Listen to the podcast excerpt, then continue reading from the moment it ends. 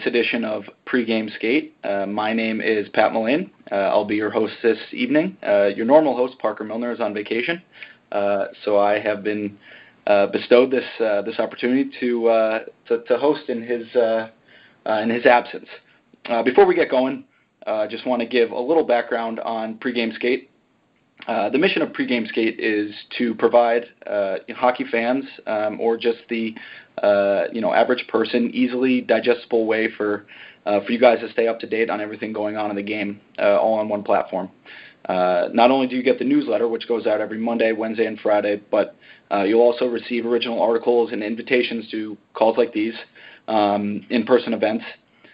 your sus- subscription serves as your digital ticket to these extra features that will be available on the website following the recording. Uh, the call and live events aim to tackle a variety of topics, uh, providing insight and guidance for those who are still learning about the game of hockey, um, and thus those who want to stay up to date and informed on the game. Uh, tonight's guest is a good friend of mine, uh, my childhood best friend, and a guy that I grew up with. But uh, before we jump into him, I guess I want to give a little bit uh, background on uh, on myself and, and my hockey experience and and how I came to be associated with with pregame skate. I grew up in in Connecticut, um, playing youth hockey there. Um, did the, uh, the the boarding school route at Avon Old Farms. Uh, went on to play a year of juniors in the USHL in Omaha. Uh, played four years at Boston College. Uh, four years of uh, professional hockey, uh, kind of bouncing around the minors in Europe, uh, and then uh, have made the jump into the real world, uh, which I guess makes me a perfect fit for this call, as the the primary discussion on this call is uh, is transitioning from from hockey into the real world. Um, uh, but without further ado, I'd like to introduce uh, my best friend Lee Moffie, uh, who I grew up with, and uh, also had a great college and, and professional career before going on to to found State and Liberty, which we'll get into in a little bit. But Lee, welcome on. Thanks for having me, Patrick. Uh, how are you doing tonight? I'm doing well. I'm doing well. It's, uh, it's hotter than hell here in Ann Arbor, but uh, it's nice that summertime is here and it's going by fast. Uh, I, you know, before we jump into this, I kind of want to give everyone, uh, you know, I guess a background on on our uh, childhood and growing up together. Um, Lee and I played on the same team from, you know, from probably when we were five or six until uh, almost we went until we went to college. And um, what a lot of people don't know, and, and I love this story, uh, is that uh, you got cut from our Mite A team. Uh, and my dad was the coach at the time, um, and and we were one D short. One one kid backed out, and uh, and my dad took me aside and was like, "Hey, you know, who should we uh, who should we call up from the Mite B team?" And uh, you and I had like a conversation in in line one day, and I kind of liked you, so uh, so you got the call up. Yeah, I think that's just networking skills, just you know, playing up to my strength at a young age. But uh, yeah, just like couldn't really. I remember my dad like telling the story. Um, obviously, we have some great memories from growing up playing, um, really traveling all over the world playing, kind of kind of great times. But uh, I remember my dad just being really excited when I lined up the right way. Um, you know, on opening draws and stuff like that. So I just couldn't mentally quite figure out the game, but it feels like over time something clicked a little bit for me and kind of got it figured out. Well, I, uh, I, I, it's amazing that the, the, the politics that existed as uh, as six year olds in, in youth hockey. There's there's probably some some poor kid out there who uh, who didn't get called up to to the Mite A team whose hockey career ended up uh, a little bit different than yours. Yeah, I think it happens at all level. I think everyone's uh, everyone's pretty aware of that, but um, got to play it to your strengths when you can and take advantage of the opportunity. I'm glad I did it as a six-year-old, Patrick. um, uh, so I I grew up uh, with with one sister, but uh, we grew up in in an incredibly uh, athletic family, and uh, grandfather was was a quarterback at Harvard. His dad was a quarterback at at Columbia and then his two older brothers played baseball at UPenn, and one was a cornerback at at Williams College. And so uh, I used to love going over to uh, to your house, Lee, and uh, you know that that's when I would get my my fair share of uh, you know beat downs and uh, and backyard football games. But uh, just talk about uh, kind of growing up in, in in that athletic environment and um, you know what that was like and and kind of how that shaped you as an athlete. Yeah, I mean, obviously, um, being the youngest and, and having brothers that were really into sports and really athletic and went on to have good, um, you know, collegiate careers was uh, quite a blessing. And as you know more than anybody, just we had the perfect yard for it. Um, you know, we had like a backyard that was shaped like a perfect diamond. So just like the wiffle ball games and um, all the different things we. Had a little basketball court back there. So um, just from a young age, you know, just just put into a really competitive environment and like you know to this day, you know, all my brothers and I just just love the backyard games, love the recreational sports, but um, you know, I think I was like benching at the age of like 12 when everyone you know thought that it would stunt your growth, but uh, just kind of the environment I grew up in, and, and it was as you know, we just had such a blast, um, so many fun days in that in that backyard, but. Uh, just a lot of fun growing up in that environment, and it's almost like we, that went all the way through for us to Avon Old Farms, where um, just similar environment, super competitive, everyone having the same goal of wanting to play college college athletics. So um, it was a blast. Wish we can go back and uh, and do it all over. Man, I'll never forget. Um, uh, so Lee's oldest brother was, you know, at one point I don't know if he still does, but at one point held the um, the the U Penn record for most career hits. Um, you know, and I how how much older is is Nate than us? You know, five, six, Nate's seven years. Thirty six. Nate's thirty six. Yeah. Yeah, so he's eight eight years older than us, and so when when he was you know a sophomore in college, call it 19, uh, you know Lee and I were were 11 years old playing wiffle ball in the backyard, and and I'll never forget I you know I I threw a curveball right down the middle, and and he must have hit this wiffle ball you know 250 feet, and uh, he kind of stares me down and he goes you know you don't bring that stuff to me, man, and uh, uh, just a 19 year old kid chirping us. Um, you know, but it, it, it, I think it taught me how to uh, kind of, you know, respond to um, uh, to criticism and and you know show up for big moments. Yeah, they definitely didn't hold back on us, which was uh, like you know hurt your feelings back then, but uh, it definitely helps growing up. And you know, anyone knows my brother Nate, he was like fully developed man with uh, a beard and armpit hair, like age 12, um, bigger biceps than I do right now. So uh, yeah, just a just a fun fun household to grow up in, and yeah, it was, uh, it was good times uh, yeah, and so so Lee and I, uh, you know, played on on that Mite A team together, and then uh, did a couple years of of travel hockey together, and and ultimately uh, ended up deciding to go to Avon Old Farms as as freshmen together. Um, and Lee was actually the one who who convinced me to go to Avon. I was uh, I was down between uh, I believe it was Deerfield and Avon, and and Lee's both of Lee's older brothers had had gone to uh, to Avon, and, and I remember his dad and uh, and and Lee were like, you know, you, you'll never regret that decision to go to Avon, and and so I, I went to Avon, and um, and you know, we had a, an incredible career, um, an incredible experience at Avon, winning you know two New England championships, and uh, just looking back, it was it was a just a great experience overall, and um, you know, Lee, I'm sure you can can share that that same uh, you know general feeling of uh, just just a um, you know nostalgia. You know, looking back at, at your time at Avon. Yeah, definitely one of those places when like when you're there, you're kind of like miserable with no girls, Saturday class, like everything. But looking back, like man, just going to high school with 300 of your best friends and, and same kind of thing. I love I like telling the story about uh, at Avon when this like kind of sums it up back then. I don't know what it's like now, but you know, we'd have our morning meetings and the whole school's there and there'll be some guy, you know, with his chemistry book and he's like, you know, I left my backpack and you know, in this in this dorm and I can't find it, you know, if you can return it, I'd really appreciate it. Another guy, you know, I lost my TI eighty three. Um, you know, if anyone finds it, it's got my initials on it and then you know, some PG 21 years old, like, hey boys, you know, I was in the weight room last night and uh, I misplaced my neck. So uh, if anybody can come back and uh, you know deliver that to me, I'd really appreciate it and it was just like standard stuff there. But I think that that kind of sums up the culture at Avon, and it was just like just so much fun, especially looking back. Wish I almost kind of like uh, appreciated it more when I was there. But yeah, what a fun place and playing in rowdy atmospheres and just being cocky little high schoolers that were that were pretty good at hockey. So it was great times. Yeah, and I think we're, uh, you know, obviously hockey. We were producing some some pretty good players. You know, the year before us, you know, John Quick, um, and then the guys that we got to play with, uh, you know, Bonino and, and Cam Atkinson, um, you know, just some really special players to, to come through during those years for us. And we, we can't forget the greatest prep school player of all time, Augie DeMarzo. Augie DeMarzo doesn't get doesn't, doesn't, get much better than him.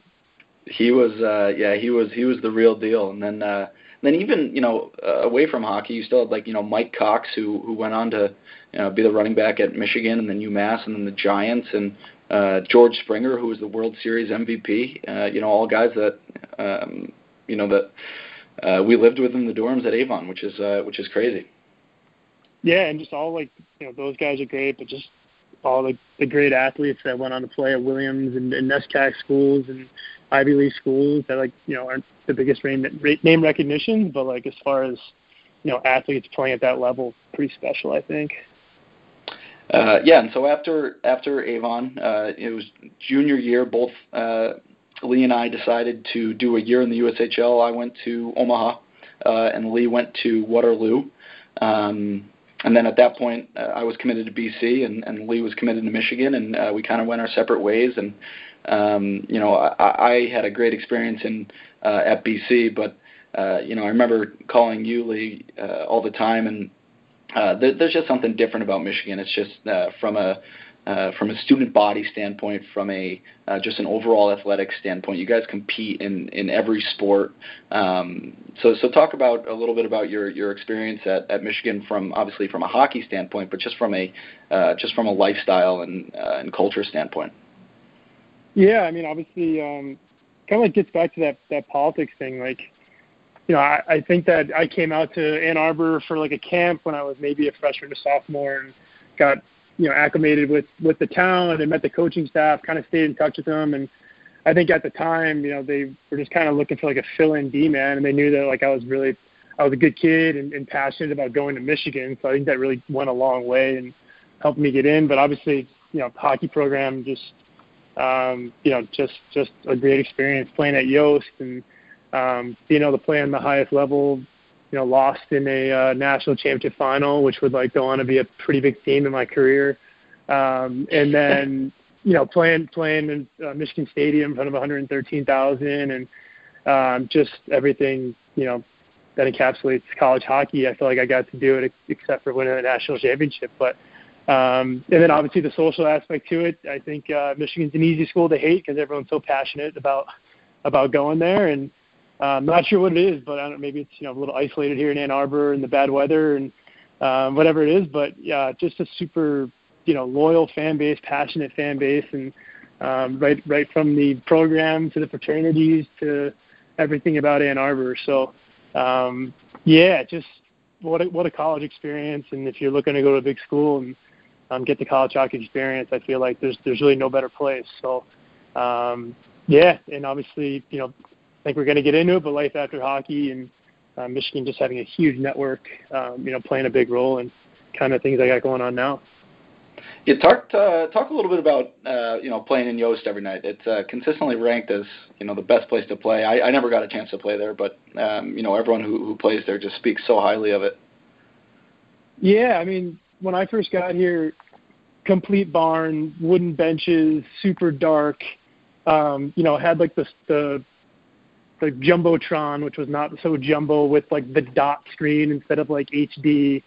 Um, you know, it looked like a 98 like EA Sports type thing, and uh, that to me was just like the real Yost. And um, you know, just like appreciating a crowd that like at its loudest moments is on like a penalty kill, like getting an icing on a penalty kill.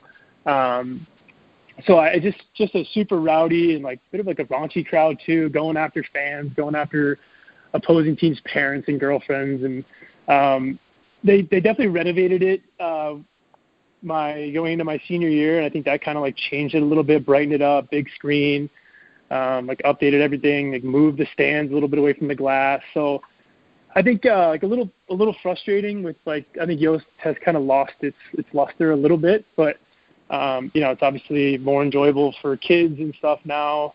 Um, amenities are all updated and stuff like that, which is like you know needs to be done, but um, definitely missing that old school Yost feel that uh, you know that was just so great to play in and um, you know so excited about and you know still just get the chills thinking about coming up you know coming out on the ice to hail the victors and, and throwing on the wing helmet. So um, you know obviously super lucky to play there and uh, played the big chill at Michigan Stadium, which was fantastic and. But uh, you know, it is a shame kind of going back and being like, ah, this just doesn't have the same same Yost feel as as it had my first three years. Uh, yeah, no, I uh, I wish we had the opportunity to play there. It's just uh, you know, you'd watch YouTube videos, and it was uh, just the atmosphere was so rowdy. Um, now, during one of your years, I don't know if it was after freshman or sophomore year, um, you were drafted. I forgot to bring this up in your introduction, but um, you were drafted by San Jose in the what sixth, seventh round. I believe it was the last round, the seventh. Yeah.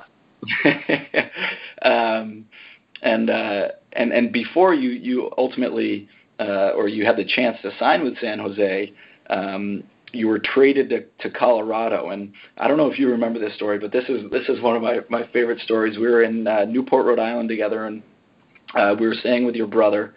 Um, and we woke up on a, I believe it was a Saturday morning, and, and we were just watching TV, and uh, I think you got a text from from your agent, um, uh, you know, being like, "Hey, you were you were just traded," um, and and we logged on to to Twitter and and the Colorado Avalanche had had tweeted, you know, like the Colorado Avalanche acquire uh, Lee Moffie in exchange for Kyle Bigos. uh, and the first person to respond to it was like, traded who for who, uh, and and both of us just started dying laughing. We thought that was so funny, just like who for who. Yeah, I mean that's just like just classic. Uh, yeah, you gotta have fun with yourself. Hope Kyle Bigos is doing great. Uh, but yeah, no, I, I definitely I remember that. It's always it's always fun when you know you just like even at Michigan, the Michigan crowd too. Like you, know, you go dash two in a game and you're just getting absolutely shredded to pieces on the boards and like the Michigan Daily and uh, I used to love that. And when you know it's it's it's like in, it's in your face and like you go to class on Tuesday at Michigan and like you know, Michigan Daily's out. It's all over. It's all over the the halls or whatever. So like you pick it up, give a glance at it, and you know, a reporter gives like a you know shaky review of your game, and then they got to interview you like the next week, and you just have so much fun with these like you know these like little kids, these little uh, you know literature um, uh, majors, and uh, that was always an enjoyable thing. And you know, we definitely had a lot of guys on the team like to mess with those guys. Um, and you know they're like writing down, jotting down notes. Their hand is like shaking vigorously. So uh, it's always fun. You got to be able to make fun of yourself, which is uh, part of it and kind of the fun part of it, I'd say. Uh, and and then after your so uh, kind of you know good segue into into your pro career, um, you know ultimately get traded to to Colorado, and uh, after your your senior year, you stay all four years. What was your major? History history. So you, you parlayed that pretty well into a into a successful business yeah. career. And I suck at Jeopardy too, so it's really not doing too much for me. Um, yeah. So after uh, you know after you graduated, you end up signing with uh, with Colorado. Uh, talk to me about your, your first year pro. You were kind of up and down between the American League and Cleveland and, and Colorado of, of the CHL or Denver of the CHL. Uh, talk to me about that year. Yeah, that was, definitely a tough year and pretty eye you know eye opening. I had a had a really good junior year, and I feel like my professional slash hockey career was looking really good. And um, didn't have a great senior year. Team didn't do well. I didn't do well, so that kind of hurt me and uh, setting me up for my professional career. But uh, definitely a, a tough year. Um, you know, would get called up to uh, get called up to the American League for like two months and play like two games, and um, getting sent up and down and you know you get called up on a road trip when you're playing in, in you know double A and then you know you're going up to to Cleveland and you only have like one pair of boxers and a duffel bag and you're up there for two months just kind of doing nothing hanging around. So pretty eye opening year. It kind of felt like that year was you know pretty much uh you know my my professional career wasn't going to pan out the way I wanted to. And I think that you know the only thing I I do give myself a little bit of credit that year is away from the ice where um you know I feel like I was so hockey focused at Michigan. I feel like I didn't take advantage of my degree the best I could have. So really use that year to like really educate myself and I, don't know what the hell like a mortgage was graduating from college, which is kind of embarrassing, but you know, just kind of like freshening up on uh, you know life after hockey. Went after a uh, like internship and uh, network, chatted with people, and uh, you know, I had a lot of downtime not playing any games, so uh, you know, really took advantage of uh, kind of the network and really just kind of uh, you know learning about things I feel like I wasn't really too uh, too sharp on after leaving college. Uh, yeah, and, and talk about that internship. So so after your um, your rookie season, I remember uh, you know, a lot of us returned either back to, to Boston or back to Connecticut to, to train for the, the upcoming season. And uh, I remember getting a text from you. You're like, "Hey, I have an internship this summer," um, and uh, you know, talk talk to us about that. You know, going to, to Vegas to work at the Bellagio. Yeah, so it was an internship at Bellagio in Vegas. I was doing convention sales, and I was pretty much set on my career being done at that point. And then it was an eight eight week internship, and I think I lasted like five and a half weeks of it. Um, and just I just didn't I didn't enjoy it. Um, I didn't enjoy like the corporate atmosphere. I didn't enjoy that the office had no windows. Um, you know, essentially just kind of like a lab rat in there, and uh, that definitely inspired me to two things: play again, and um, also that like I didn't want to be in a big corporate environment. Um, wanted to be on a smaller team, whatever I was going to do life after hockey um, and kind of felt like wasn't a corporate guy. So in some capacity, I want to be in some sort of like startup, small company uh, type atmosphere. So that's kind of like what led me to not only play, um, you know, another year, but also like, you know, try and build my resume uh, towards, you know, being in a, a startup, smaller company atmosphere. Yeah, no, I I remember you know calling you uh, while you were in Vegas, and uh, obviously you're definitely enjoying yourself, but uh, um, you know, just we had miserable. A good, we had a good time out there. I would say for like someone who's making 400 bucks a week, we we really found the uh, ins and outs of Vegas, and um, I think uh, that my, my my soul needed a break both from the work and from just being in Vegas for that long.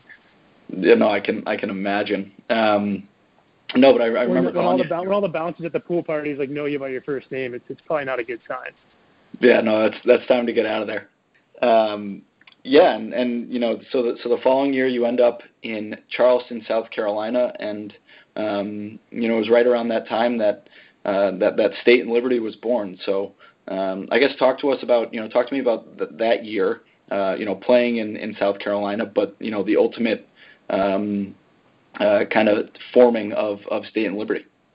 Yeah, so um, so yeah, lucky enough, uh, my, my buddy Jack Downing was playing in Charleston, South Carolina, on the coast, and um, he was just raving about what a, what a great spot it was, and he had recruited some other buddies that we knew, and uh, what would lead ultimately lead to um, you know being like one of the most fun years of my life. Just a great group and a great team and a tremendous city. So um, lifelong friends from that team, and it was such a blast. But came back from Vegas, and I was staying with a, uh, a buddy of mine who had met my senior year, Steven Fisher, now co-founder at State Liberty, and um, you know, I think I've just about all my friends, especially you and I, Patty, we had chatted about like just like not feeling like anyone was really pulling together with the dress shirt. Um, other companies out there were using this like newer type of performance fabric and Lulu, and was super interested in that, and found a company that was actually making um, dress shirts out of this performance fabric, but you know they just kind of looked they didn't look really good and they didn't fit that well. So um, you know, I was always chatting with people about it and I was staying with actually Steve's parents while I was training for the upcoming season in Ann Arbor.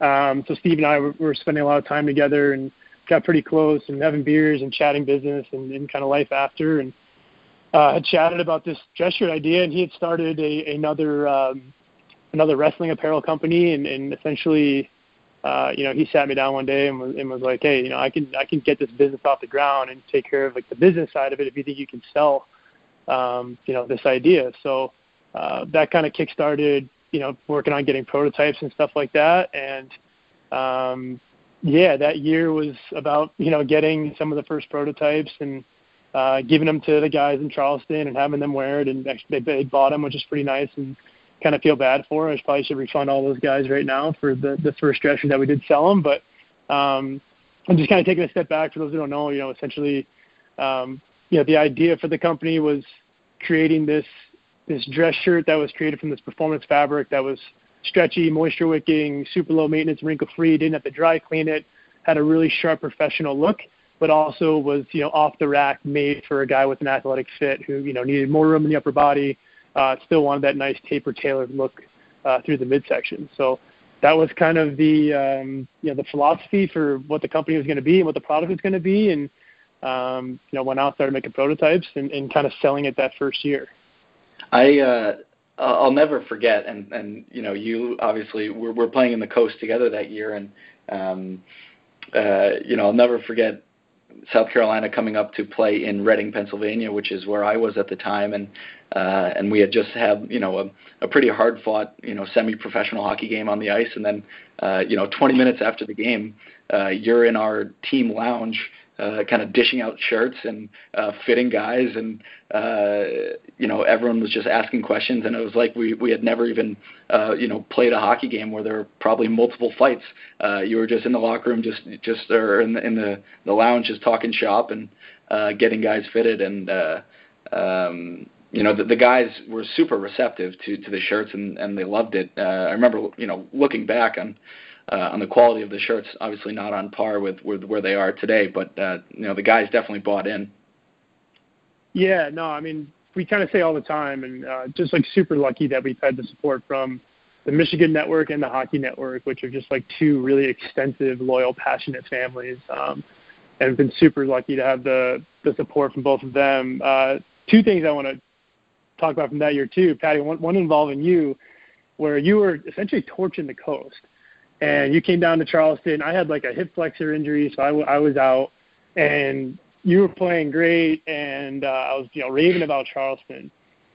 Um, and you were like, you know what, I have a game tomorrow, but like I'm not getting called up. Like let's let's go out in the town. Let's have let's have a good night. So um, you and I are having some beers and we're chatting, and you asked about one of my good friends, Derek DeBlois, played on a team in Charleston, and you know I said frankly like he's not he's not doing too well. Just got a healthy scratch. Like I think he's in the lineup tomorrow, and um, but he's having a hard time sticking in there. And you know, later in the conversation, you're saying like, you know, maybe if I fought, like that'll that'll help me get called up to the American League. You know, that's really the only thing I'm missing from my game. I'm good defensively. I'm putting up points, but like I don't have like that fighting on my on my record. And I kind of put it together, and you know, after a couple beers, being like, well, why don't why don't you and Derek fight?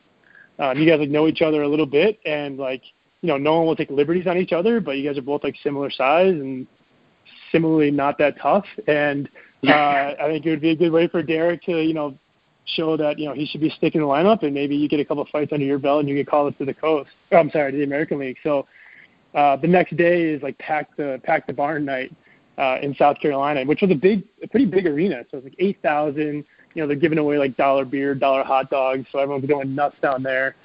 And uh, you know, next thing you know, I kind of facilitate this little fight, and um, you know the crowd is absolutely rocking, and uh, that you know I think Derek might have maybe taken taken you in that one by by a hair, and um, you know he beat the wheels off me. It, it, it wasn't yeah, even, it wasn't yeah, even close. Okay. Yeah, he mopped you up, and then uh, you know next next thing you know, like Derek, you know, coach comes in, fired up for Derek.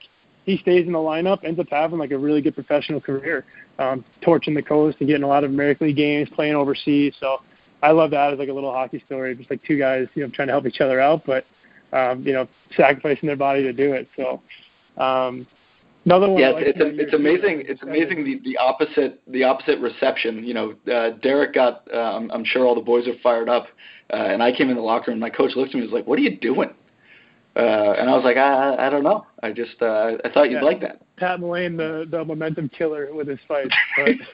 But uh, another one from that year too. I I, I like you know later in the year, uh, maybe like similar situation. You know, little um, we're playing against I forget who. Uh, I'm I'm not even sure, but um, I end up getting into a, a fight with with Bretton Cameron, I think, and. uh you know, to have a good fight is what it is. Adrenaline's pumping. You go to the box and, um, you know, sit down for 30 seconds. I look over and, uh, you know, Bretton's trying to get my attention. And, uh, you know, I, I look over. I think he's going to be like talking trash, and he's like, "Hey man, I just want to let you know, like, love what you're doing with State and Liberty. Like, a huge fan of the shirts." Um, and I think that's just like a, I love telling that as like a as a hockey story of just just guys that are kind of doing a job out there, but at the same time, kind of looking after each other, looking to support each support one another, and you know, to this day, you know, really really a great customer. Yeah, that's uh yeah that that's a good story. I remember you telling me that one. Um, now getting getting State and Liberty off the ground. Can you talk a little bit about um, just initial funding? Did you did you take outside investment or was it was it all self funded or um, you know how did you get those those initial prototypes? Yeah, I mean definitely self funded at the beginning. Um, I was like on an American League contract that first year and wasn't paying for housing and um, had that internship, wasn't paying for housing, so I, I was able to save up some cash and uh, you know, co-founder Steve also had had some cash as well. So um, was not a lot by any means, but we got those initial prototypes and uh, able to essentially you know order up our first hundred dress shirts and you know from there sold a bunch and then ordered up again and you know maybe you know bought and, and sold close to like 500 700 shirts that first call it like six months and then um, once we hit the fall of 2015 we like launched a collection had a big uh, launch party in Ann Arbor and you know I think at the time we sold like five thousand dollars worth of dress shirts in a weekend and we thought it was the greatest thing ever and um, you know naively and maybe the Shark Tank era we, we felt that the first thing we had to do was go raise two hundred fifty thousand dollars and you know, we met with a bunch of big time Michigan investors, angel investors, venture capitalists, and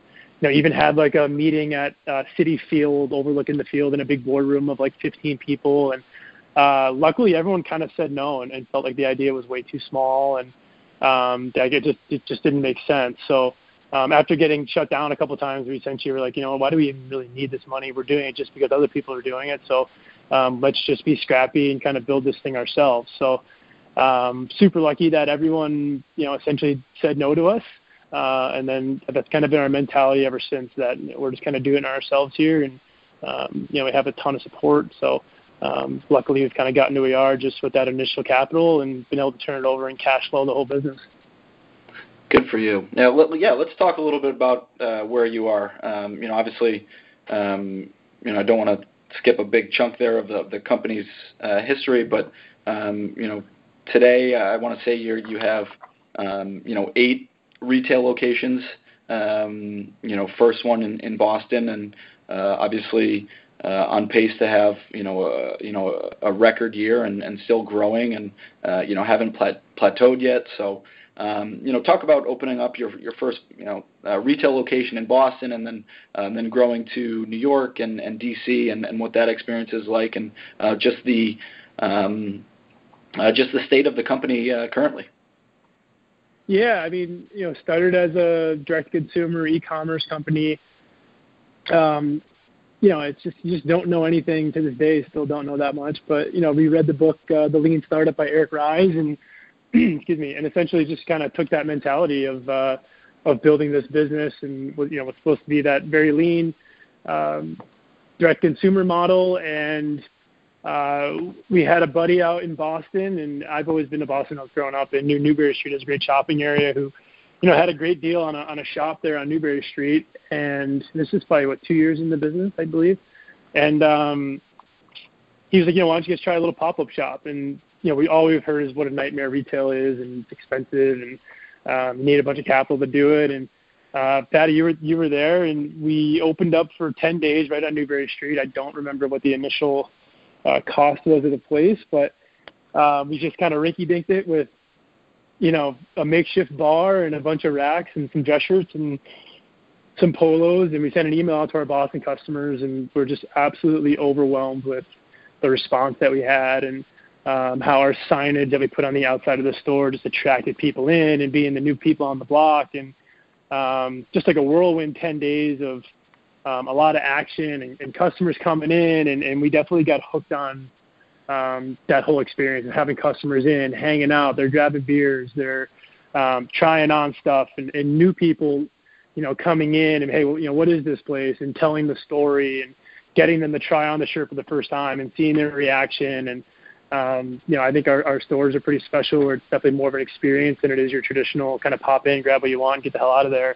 Um, you know, we have guys that are in there, uh, you know, two, three hours just hanging out on the couch, watching sports, you know, just shooting it with other guys. So, um, got hooked on that experience and uh, extended what was a 10 day pop up into a two week pop up. And we've kind of been in and out, hop around the street, but essentially have been there for three years now. Just kind of crazy to think about. Um, and then, you know, in that process, we've opened up a bunch of other stores, went down to DC, opened one up there. That was awesome. And it was fun early on. Have some of our best friends that were transitioning out of the game that were working the stores and uh, you know making making really good money uh, on commission in, in these stores, um, and uh, you know working with them as well. So that was a that was a really fun time uh, getting that going. The first the first two retail stores, and then ever since then, just kind of been scrappy. Um, you know, being cognizant of uh, the online business and making it growing. But we've we found a way to make these retail stores profitable and um, a really good experience, and they've just been a tremendous way for us to, not only build the brand with existing customers, but pick up and acquire customers um, and do it in a profitable way. So um, it's a big part of our game plan right now, big part of our game plan moving forward, as well as you know paying attention to the online business and making sure that's growing as well. So right right now you're where? So you're in Boston, Philadelphia, New York, DC. Go ahead. DC, Chicago, Chicago, Ann Arbor, and Toronto. Do you have a uh, Do you have a favorite? Oof. Uh, favorite favorite like interior store is DC. That's a five year lease, and we put like a lot of effort into making that one look really good. So um, aesthetically, I'm a huge fan of DC. I also love Georgetown, but you know, I like I like going and catching up with buddies, and um, you know, Chicago and, and New York is where most of my college buddies are, and um, it's fun going there, and, and also just so many great memories from that first Boston store too. So, you know, it's kind of like asking the old adage of who your favorite child is, Patty. You know, it's just a tough answer. real tough answer. No, no. Through this, uh, uh, now through all of these these leases and all of this uh, uh, this real estate of yours, have you figured out what a uh, what a mortgage is yet? I know what a mortgage is. I think, uh, even though we're, we're rental we're mostly renting right now, but and I'm also renting my my residential home as well. So uh, I, I got a pretty firm grasp on it, but I could probably do some light reading and touch up on it before any big moves. um, now talk to us about uh, you know kind of uh, traveling overseas and, um, and and working with the uh, the manufacturers overseas and uh, and then then working with your um, with your team here in Ann Arbor and, and just making sure logistically everything um, you know goes as as as it's supposed to because obviously uh, you know when you're getting shirts made at a um, you know at a very high volume I'm, I'm sure there's uh, it's a logistical nightmare, but uh, you, you guys seem to pull it off and, and are you know incredibly organized. So just you know just talk about that entire uh, I guess supply chain and um, and and how you came to you know have your relationship with your manufacturers over uh, overseas. Yeah, I think that that's been a really fun part of it is is working with these people overseas and uh, spending a lot of time over there, and uh, like crazy, just like you know, have relationships with these people. I speak with them every evening and every morning, so it's like a five year relationship where you're in contact every single day, and we're visiting, and you go over there and you meet their family, and um, you know. One of our main suppliers, you know, had a two-year-old kid first time went over there. Now he's now he's seven years old and like really excited to see us. So that's been um, that's been a really fun part of it uh, going over there, and uh, it's it's it's been great. But you know, always a challenge when you're when you're talking about clothing and manufacturing. There's always errors, always slip ups, but we've been really lucky to find some some great partners, and um, you know, people are always like, you know, why get things made in America, made in America, and, and we definitely tried and. Uh, we wanted to, but early on in the initial stages, getting prototypes was just like we just couldn't afford it. Um, and people weren't really excited about the idea and wanting to work with us in, in such low minimum. So we kind of had no choice but to go over there. And um, you know, I think you know, I've, you and I, Pat, both been lucky to like wear the the USA flag on our jerseys, and very patriotic guy. And you know, although our stuff isn't made here, and and the way our supply chain works, and we can order in smaller minimums and get things fast and turn them fast, you know, it, it's allowed us to get where we are with without taking any funding, without any capital ca- uh, capital, and you know, with that, you know, we've been able to, you know, create close to 25, 30 American jobs. So um, that's been a, a really fun part of it. Um, but yeah, no, obviously, uh, always learning experience, and behind uh, behind the door, always a nightmare with stuff going wrong, and that's kind of the way it goes. Just kind of roll with the roll with the punches, and uh, be honest with customers about about product and stuff like that, and um, you know, work with some good manufacturers where you know they're held accountable if if the product isn't up to standard. Uh, good. And, and, and lastly, before I guess we jump into the, the Q and A's, I uh, I know you love uh, the podcast How I Built This, and I love it, and um, so I kind of want to take a, a, page out of their book and uh, just ask you, you know, how much of your success and uh, you know up to this point is is luck, and uh, how much of it do you think is a, is a direct correlation to what you and Steve, you know, kind of put into it? So I think that that's a very corny question, so I'll, I'll respond with a very corny answer. Um, I feel like fair. I think uh, Red, our coach at Michigan, Red Berenson, used to always say like, always talk about like puck luck, puck luck. Um, you know, guy standing from the net, D man shoots from the point, goes off his ass and goes in, and uh, you know that's like that's puck luck. Um, but he always kind of said like, you know, the puck luck happens to the guys that are working the hardest, that are back checking, that are finishing checks. Um, I kind of feel like it's a it's a similar thing here. We put ourselves in a position to get lucky. Um, we've had a tremendous amount of luck with on that manufacturing side and finding good partners and good product and all of that, and then obviously um, just the support from everyone and um, the word of mouth that our brand has has just been so strong and um, has made all this possible. So, um, you know, we've definitely worked hard. I think we've we've worked smart, and I think we treat people the right way and treat customers and our employees the right way. And um, but you know, with that, there's there always comes a, a good amount of luck. But just trying to do the, the right things to put ourselves in a position to get lucky, and we've gotten lucky so far, and hopefully uh, we'll continue to do so in the future. That wasn't that corny of an answer, to be honest with you. How's that for a corny answer? That's, well, that's pretty good. Pretty scripted uh, to me. uh, all right, let's uh, let's jump into the Q and A. Um, a few guidelines before we start. Obviously, uh, for those who are calling in, quickly state your name first and where you're calling in from. Uh, 30 seconds to ask a question. Please no profanity, um, and try to keep it hockey or state and liberty related. Uh, I'll ask a few that were uh, sent in via email. So this is Des from Las Vegas. Lee, who has been your favorite professional hockey player to work with uh, at State and Liberty?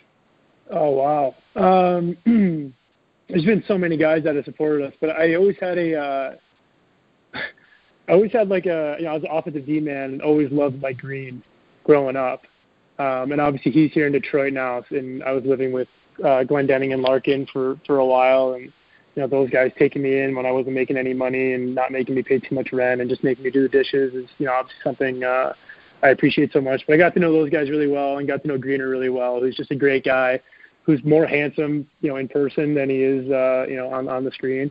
Uh, so that was like I, I'm not a big like fanboy by any means, but always always liked Greener and uh, you know he's he's helped us out with some photo shoots and some videos and the guy's an absolute stud and and uh, one one of the best guys uh, you know I've met. It's been, been super great to me. But so many guys uh, throughout the league that have had me in, in their locker room to uh, sell shirts, especially early on. Um, you know, those were like our biggest revenue days. We like needed those days to keep the company afloat. So um, just appreciative to, to so many guys around the league and, and everyone that's been a customer and have supported us. Uh, Rick from Florida would like to know, uh, I guess, what lessons you learned in hockey that translated into uh, being successful with State and Liberty.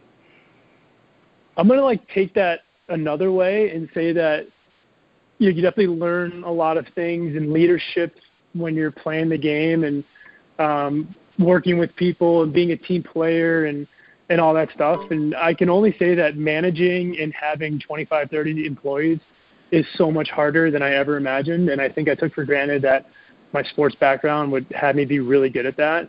Um, but motivating people every day um, has been it's just it's really tricky and uh, something that you know, Steve and I are, are both learning to do, um, you know, on a day-to-day basis, and uh, been a complete complete learning experience. So that didn't answer that question at all, but I thought I'd just throw it out there. uh, and we'll uh, we'll switch over to uh, to the live calls. Um, I believe we have uh, two questions on the line, so we'll go there. Uh, hi, my name's Larry from Boulder, Colorado, and I have a couple of small questions here. I was just curious if State and Liberty had any plans on making any spe- golf-specific clothes? Uh, and also, do you have any plans uh, to open a store in Colorado?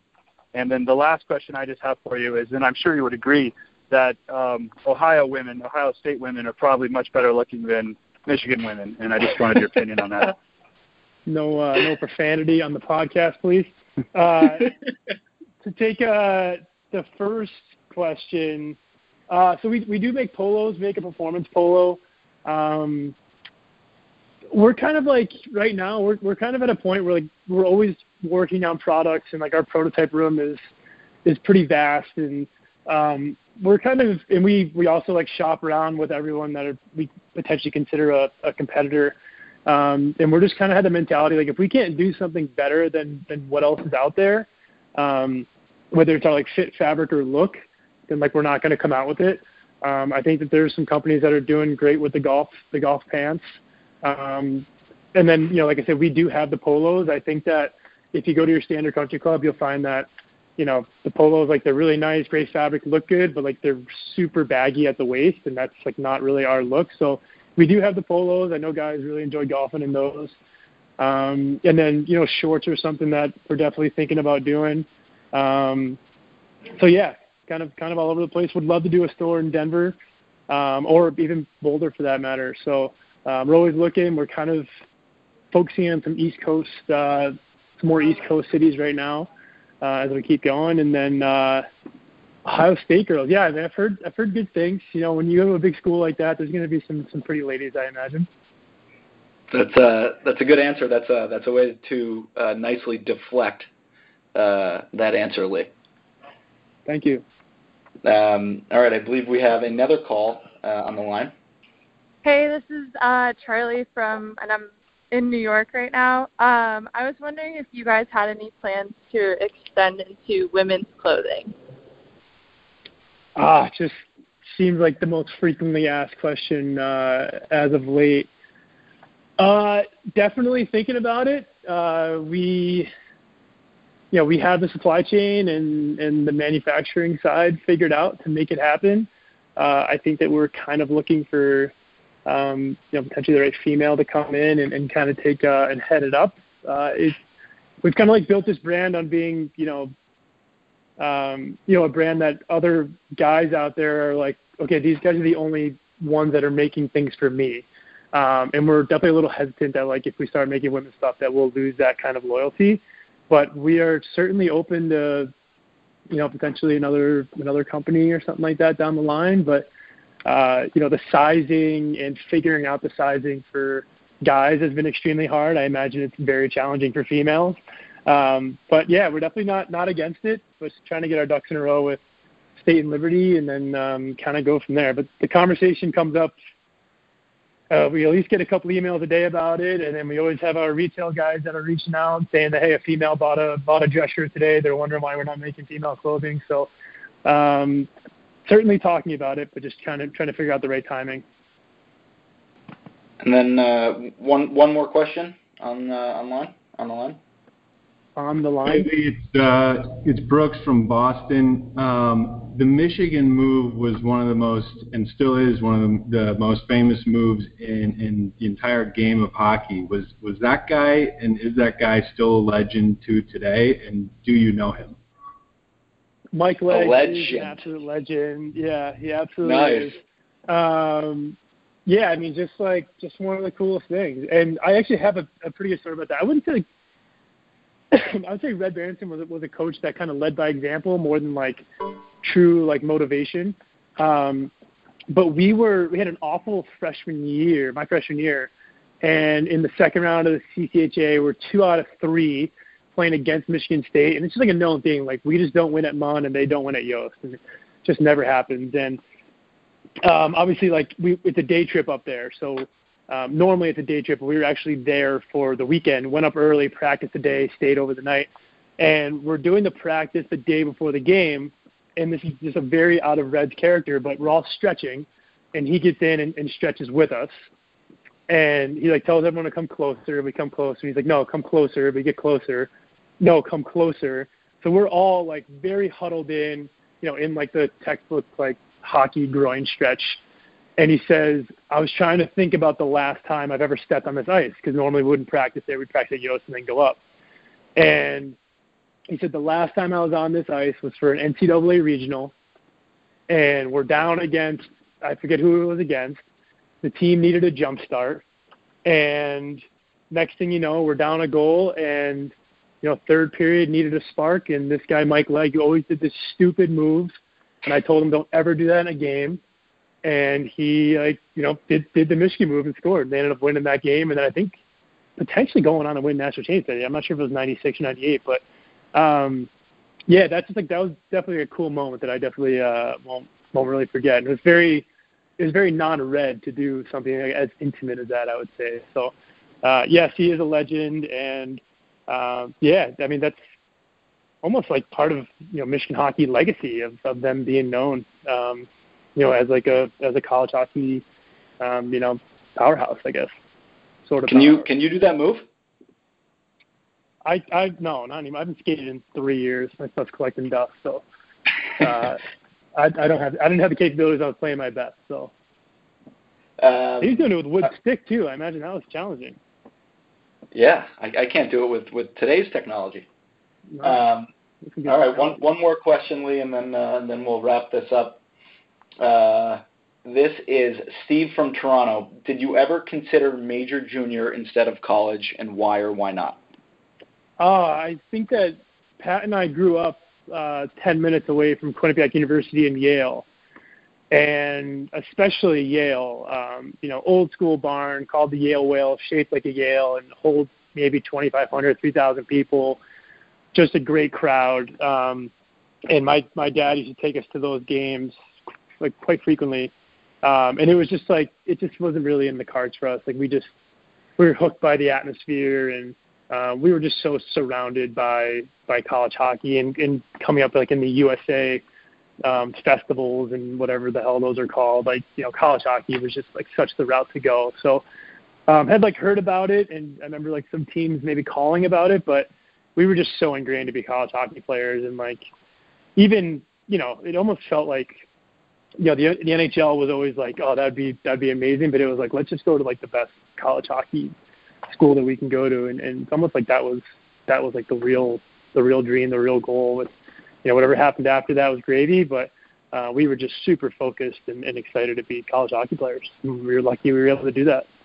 I uh, I mean I, I can't um, stress that enough. Or just uh, you know I look back on on just my hockey experience and you know my memories and uh, some of my best memories are you know me, you, and your dad going to watch Chris Higgins at Yale on a Friday night. Uh, you know I would look forward to uh, getting you know I'd, I'd look forward to, to to Friday night and being able to go watch those games more than uh, you know playing in in our games the next day on Saturday morning. Uh, just just being surrounded by the atmosphere and uh, and listening to the the Yale band and the Cornell band um, was just incredible. And I think uh, uh, you know to your point from from just an early age. Um, you know, both of us knew that, that we just wanted to, to play, you know, big time college hockey. Yeah, no, definitely. I mean, not much I'll say about that. We just uh, we were hooked on it, and uh, it was yeah, it was it was a blast, and I think we can both uh, say that it was everything that we wanted and a little bit more. Good, Lee. I, uh, well, we appreciate you coming on tonight. Um, would you like to uh, to tell the listeners how they can um, you know purchase some uh, some state and liberty gear? Yeah, I mean, uh, not to be too salesy here, but you know, if you're an athletic guy, you know an athletic guy in your life, looking for a great fitting, feeling dress shirt, um, stateandliberty.com, uh, A and D spelled out. And uh, if you happen to be in, in one of our cities, we kind of listed them out, and I'll probably forget one here, but um, New York, Boston, D.C., Philly, Chicago, Ann Arbor, or Toronto, you know, we'd appreciate you spreading the word and um, stopping by one of the stores, or if someone is, is in one of those cities, um, you know, having them stop by. But hockey community has been been amazing to us, and as well as the Michigan one, and um, you know, this podcast is kind of case in point to that. Good. Well, uh, to all the listeners and, and everyone who uh, dialed in with, with questions, thank you. Uh, we will be posting this uh, within the next week, uh, so stay tuned for that. Uh, but Lee, thank you again do for do, coming on. Do we, do we do a little a little discount code? Maybe we'll throw a little discount code pregame in there. That sound we can, right, we can do that. You want to do that? So we'll Perfect. we'll do a, a discount let's code for. State and Liberty uh, pregame, all one word. Perfect. Perfect. Uh, all right, Lee. Uh, you have a great night. Thank you again for calling on and uh, or coming on, and, and thank you again, uh, everyone, for calling in. All right. Thanks for having me. Appreciate it.